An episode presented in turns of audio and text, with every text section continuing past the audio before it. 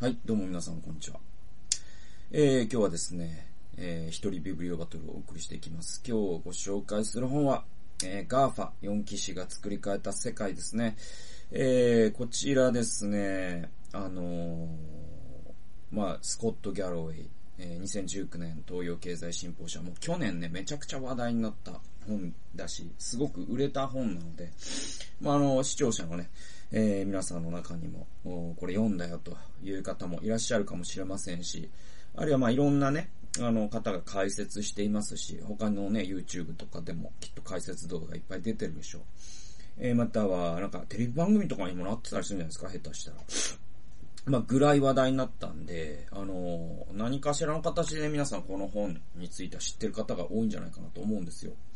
で、まあ僕もですね、まああの、去年の春にこれを Kindle で買いまして、で、えっと、2019年ね、僕、インドにね、4月に行ったんですけど、インドで読んだんですよ。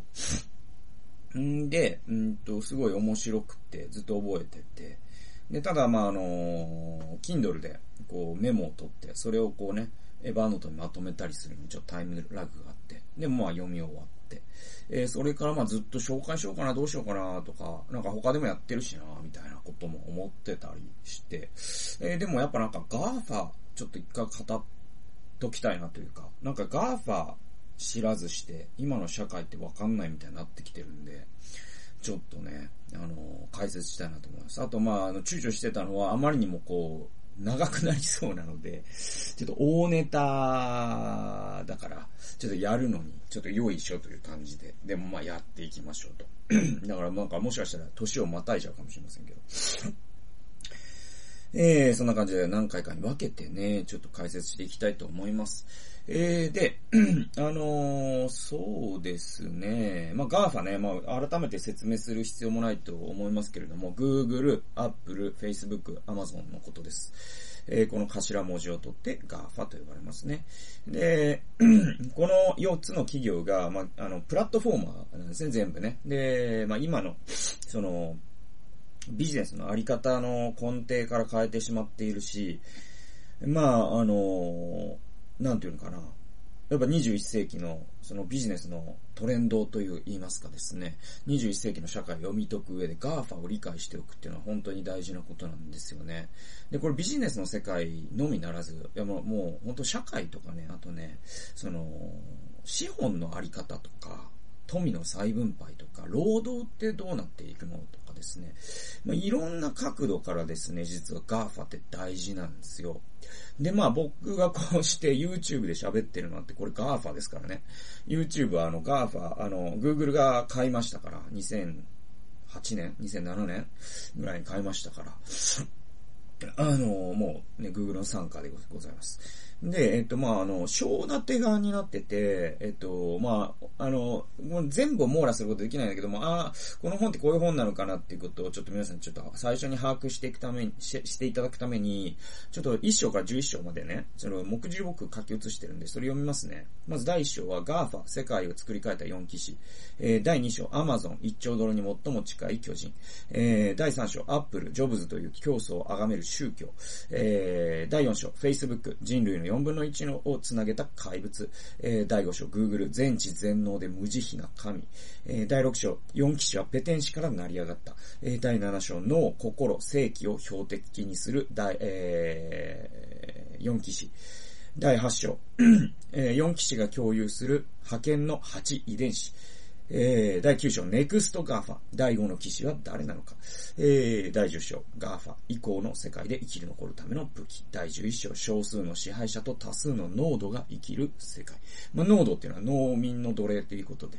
えー、これだから 実はその GAFA 後の世界ってね、あの、皆さん気づいてないかもしれませんが、あの、ますますですね、その、マルクスが資本論を書いたようなですね、その一部の資本家が、あ多数のですね、その、労働者を搾取するみたいな構造に世界は実はむしろ近づいてるんですよね。で、えー、まあこういうのはトマ・ピケッティとかがね、まあそういうことを言っているけれども、あのー、本当にね、この話っていうのはすごく世界全体の潮流の話でもありますので、結構 GAFA の話はね、いつかしなきゃなと思ってたので、していきたいと思います。でね、あの、著者のちなみに、あの、スコット・ギャロウェイってまさにその GAFA と戦ってきた人なんですよね。で、まあこの本を読むとわかりますけれども、彼ってね、確かなんだっけな、なんかネットスケープだったかな、えー、いや違うかな。ビングとかかな。とにかく、その、要は、 GAFA に駆逐された側のブラウザとか、そういうのを、のなんかアドバイザーをしてるんですよ。で、で、彼には見えてるんですよ。それは GAFA が歩いた後にはもう死屍累々。もう千の死体が転がっとると。ね。 GAFA が歩いた足跡にはですね、もう死体の山なんですよ。で、まあそれは、例えばそのおら、お笑い芸人とかもそうじゃないですか。その、ダウンタウンというですね、一人のスターの スターのですね、背後にはですね、もう何千という売れなかった、今はもうお笑い芸人諦めちゃってる、ね、そういう夢破れた人たちがいるのと同じように、えー、 GAFA という、その、プラットフォーマー、もう、あの、勝者総取りの世界だからね。えー、だから、その一人が勝つんですよ、最後は。で、その最後の一人に残るまで、えー、勝ち残るということは、どういうことを彼らはしてきたのか、汚いこともたくさんしてきてるんだよっていうことを、まあ、ね、ギャロウェイさんだからこそわかるわけですよ。でね、まああのー、あとま GAFA の話するとまた、そのね、実はね、独占禁止法とかともね、かかってきて、これはね、結構ネタなんで、またこ、ここでは話せないかもしれないですね。まあまあ、行きましょう。えまずね、この本って、まあ僕はあの、Kindle で読んでるんですけど、あの、紙の本で読むとですね、あの、本の、その表紙の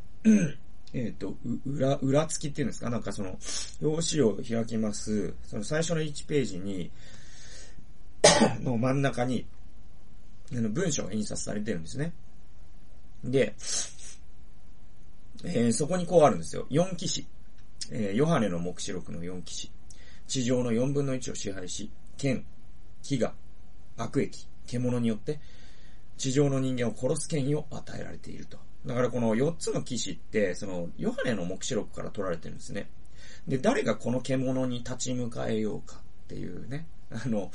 あ思い出したのは、だから、浦沢直樹の モンスターっていう漫画があって、その漫画の確か目視録が最初に引用されてるじゃないですか。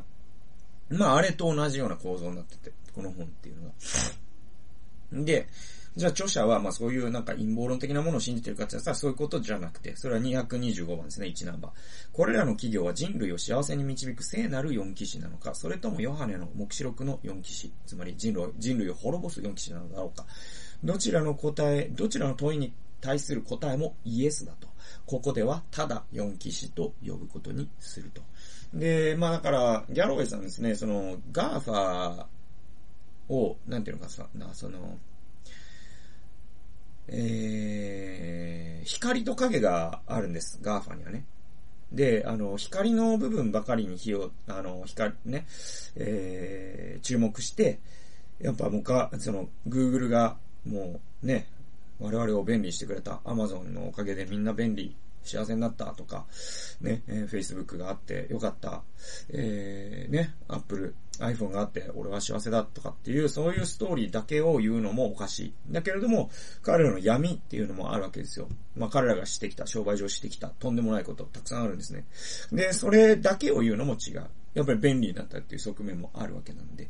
だからその光と影ですね。この GAFA の光と影を描いているのが、ま、この本書ということになります。でね、えっ、ー、という位置ナンバー408番、えー、序盤にですね、まあ、この本の最後の方にももう一度出てくるですね、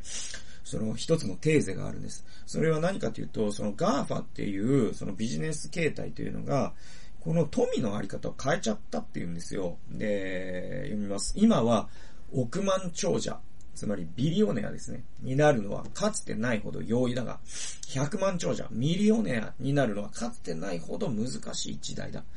そのような経済状況の中で読者の皆さんが競争で優位に立つための強みと見識を身につけることを願っていると、えー、書いています。これどういうことかというと、あの、ビリオネアってね、億万長者、あの、 billion dollars っていうのは、1000億円のことですよね。 billion dollars。で、 million dollars っていうのは1億円のことですよね。で、今の時代って1000億円の資産を、えー、得るのっていうのが、じ、えー、この歴史上かつてないほど簡単になってるんだっていうんですよ。逆に、1億円の資産家になるのっていうのは、かつてないほど難しくなってきているっていうんですね。つまり、あの、ロングテールってあるんですね。あの、ロングテールって、まあ、あの、どうしようかな。まあ、ちょっと、頭の中で描いてほしいんですけど、えー、ロングテール、クリス・アンダーソンのロングテールという本ね、僕確か以前紹介したことあると思うんですけども、えー、っと、何がいいかなあの、まあそうですね、ティラノサウルスの尻尾みたいなことを思い浮かべてください。そうするとですね、頭が高くて尻尾がビューって伸びてるじゃないですか。あ、シンゴジラの方がいいかな。あのシンゴジラのフォルムを模式化してみてくださいよ。そうするとトップがクイって高くなってますよね。カクンと。ね。なんてブーメラン型をしてるじゃないですか。で、これをロングテールって言うんですよ。で、あのね、今の時代って、そういうプラットフォーマーがあることで、ロングテールになるんです。で、例えば YouTube の視聴数って、ロングテールになるんですよ。つまり、あの、トップの、その視聴、動画視聴回数のトレンドとかに入る人たちっているじゃないですか。で、例えば、そうですね、ヒカキンさんとか、僕もそんな詳しくないですけど、えー、なんだろうな、ヒカキンさんであったりとか、ね、中田、えー、あっちゃんとかですね、まあ、有名な YouTuber っているじゃないですか。カジサックさんとか、ね、いるじゃないですか。で、そういう、もう、あの、動画を上げたらもうすぐに10万再生、100万再生みたいに行く人っていうのが、この、その、ブーメランで言うと、このシンゴジラの頭のところにいるんですよ。で、そこから急にカクンと下がるんですね。で、そこから尻尾がずーっと伸びていくんですよ。つまり、視聴数が、例えばまあ、えっ、ー、と、千、えっ、ー、と、1から1000みたいな、ね。だから、えー、1個の動画が 5回しか見られない人、ね、50回しか見られない人。僕はもうこの辺りにいるんですけど、えー、500回しか見られない人。で、えー、で、1000回ぐらい見られる人っていうところがもうめっちゃくちゃ長く伸びてるんです。めっちゃくちゃ長く伸びてるんです。で、だから、こう L 字型のブーメラン型になるんですよ。で、えー、ポイントはですね、このトップの高さよりも、テールの長さの方が長いってことで、つまり1、5回ぐらい見られる動画っていうのはもう数で言うと奥の単位あるわけですね。で、そうするとね、面白いことに、その5、5回しか視聴されない動画を1億本上げるとですね、視聴数が5億回なんです。そうすると実はトップよりもボリュームとしては大きくなるみたいなことがあって、これがまあロングテールの本質なんですけど、で、話ね、ビリオネアとミリオネアに戻しますとですね、このトップっていうのが、あの、資産で言うとビリオーネアなんですね。まあ、ヒカキンさんとか考えてみてください。だからヒカキンさんみたいになるのはかつてないほど容易なんですよ。つまりヒカキンさんが、例えば、あ20年前に生まれてたら、ヒカキンさんは億万長者に絶対になってないんですよ。そもそもエントリーできないはずなんですね。えー、だけど、ああいう人がスコンって行くわけじゃないですか。ね。それは簡単なんですよ。まあ、ヒカキンさん1000億円はないかもしれないけど、でもビジネスで言ったらさ、あの、前澤さんとかはね、1000億円あるでしょ。ね。そういう、もう超資産家になるのは、あの、以前より簡単になってるんです。だけど、その100万長者、つまり、その手の届くお金持ち、1億円の資産を持つ人っていうのがめちゃくちゃ難しい時代になってる。だから、あの、かつてはですね、この、シンゴジラ型、今シンゴジラ型だったんだけど、かつては多分ですね、もうちょっと、なんていうのかな、何でイメージしてもらうのがいもうちょっと猫背な感じっていうかあの、なんて言うんでしょう、ななんて言えばいいんでしょう。あの、分度器型っていうかさ、あの、だから、あの、一番ピークが中流にあったんですね。その中流がごっそり抜けて、トップとロングテールに分かれたんです。だから、あの、どこまでも続く、ミリオネアになれない、あの、まあ、そこそこ貧困にあえぐ人がもう無限にいて、で、えー、だけど、かつてよりもビリオネアの数は増えた。だけど、それってね、えー、っと、10人が100人に増えたみたいな増え方だから、簡単とはいえ、あの、我々がそこに手、手が届くことはほぼないと言っていいんですね。もう宝くじが当たるような確率であることは間違いないんで。えー、だから、その、1万人が10万人に増えたっていう増え方じゃないからね。だから、あの、ビリオネアになるのっていうのは確かに、えー、以前よりは簡単になったことは間違いないんですよ。以前の世界でビリオネアになろうとすると、本当にもう、ウォーレン・バフェットとかになるしかなかったんだけれども、今は実はそのプラットフォームというビジネスモデルのおかげでそれができるようになった。でもその引き換えとしてですね、あの、中流の金持ちっていうのが手の届かない存在になっちゃった時代なんだよっていうのが、あの、ギャロウェイが最初に指摘していることなんですね。これ最後の方でももう一度出てきます。えー、次ですね。えー、で、いきなり、まあ、アマゾンに行くんですけれども、うんとね、アマゾン、これはもうジェフ・ベゾスのね、ぜひですね、電気とかですね、ジェフ・ベゾス関係の本ね、読むと本当面白いんですよね。だから、あの、ペーパーナプキン1枚にね、書いたデッサンからね、アマゾンって始まってるんですよね。で、699番ですね。で、この Amazon という会社のそのえげつなさっていう話なんですけど、これ僕、ちょっとここ読んだ時に、もう、恐ろしくなったんですよね。えー、いきますよ。1994年にシアトルで開業して、した自らのネットショップに彼、えー、つまりジェフ・ベゾスは、アマゾンと名付けた。この名前の由来、皆さん知ってますか？それは、え、大規模な商品の流れをイメージしたものなんですね。まあ、アマゾン川のように、その、たくさんのね、えー、あれとあらゆる、えー、商品がある。で、あと A と Z っていうね、えー、文字が含まれてるじゃないですか。だから、あの、A から Z っていうのは英語で言うと、最初から最後まで。ね。えー、っていうことなんですよ。で、しかし彼はもう一つの別の名前も考えていて、これは僕びっくりしたんですよ。今となってはそちらの方が実は Amazon の実態を表しているかもしれない。それは、いきますよ。relentless.com なんですよ。relentless っていうのは、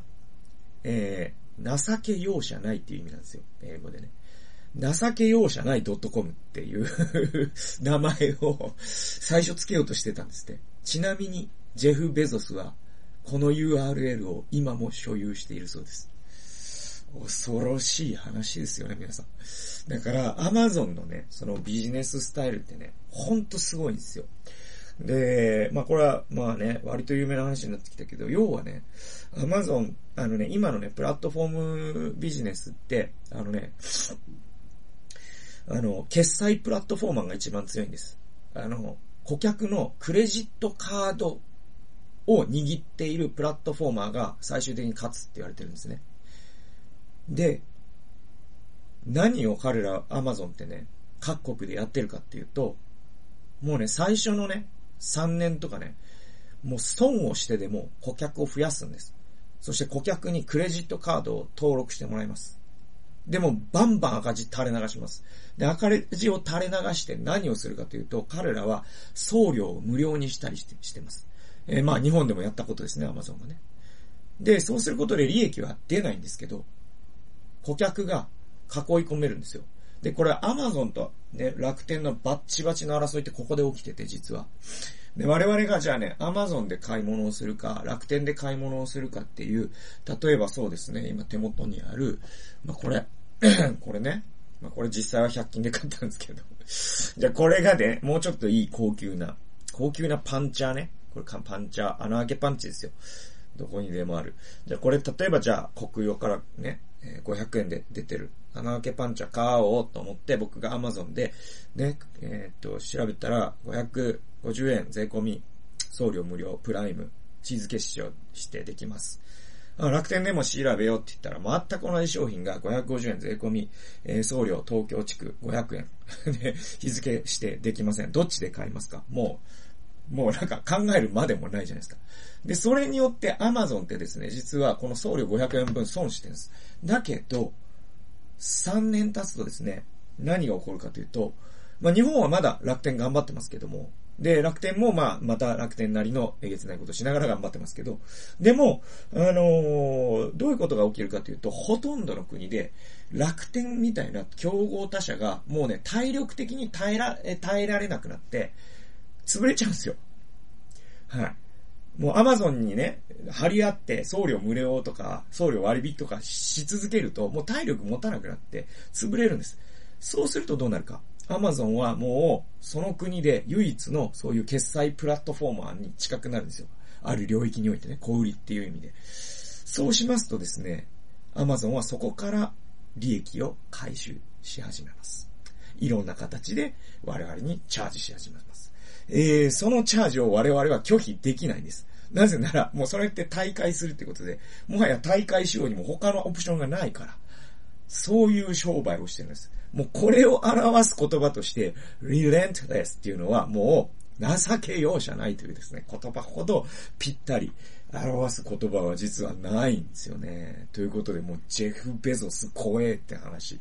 でした。ということで、ちょっとね、僕はあの、かずなんか喉風邪をひいてしまって、声が枯れてるんで、もう20分なんですけど、ちょっと今日は声が枯れたからここまでにしたいと思います。ということで、えー、今回は第1回ですね。え、第2回次回に続いていきたいと思います。最後まで聞いてくださってありがとうございました。それではまた次回の動画及び音源でお会いしましょう。さよなら。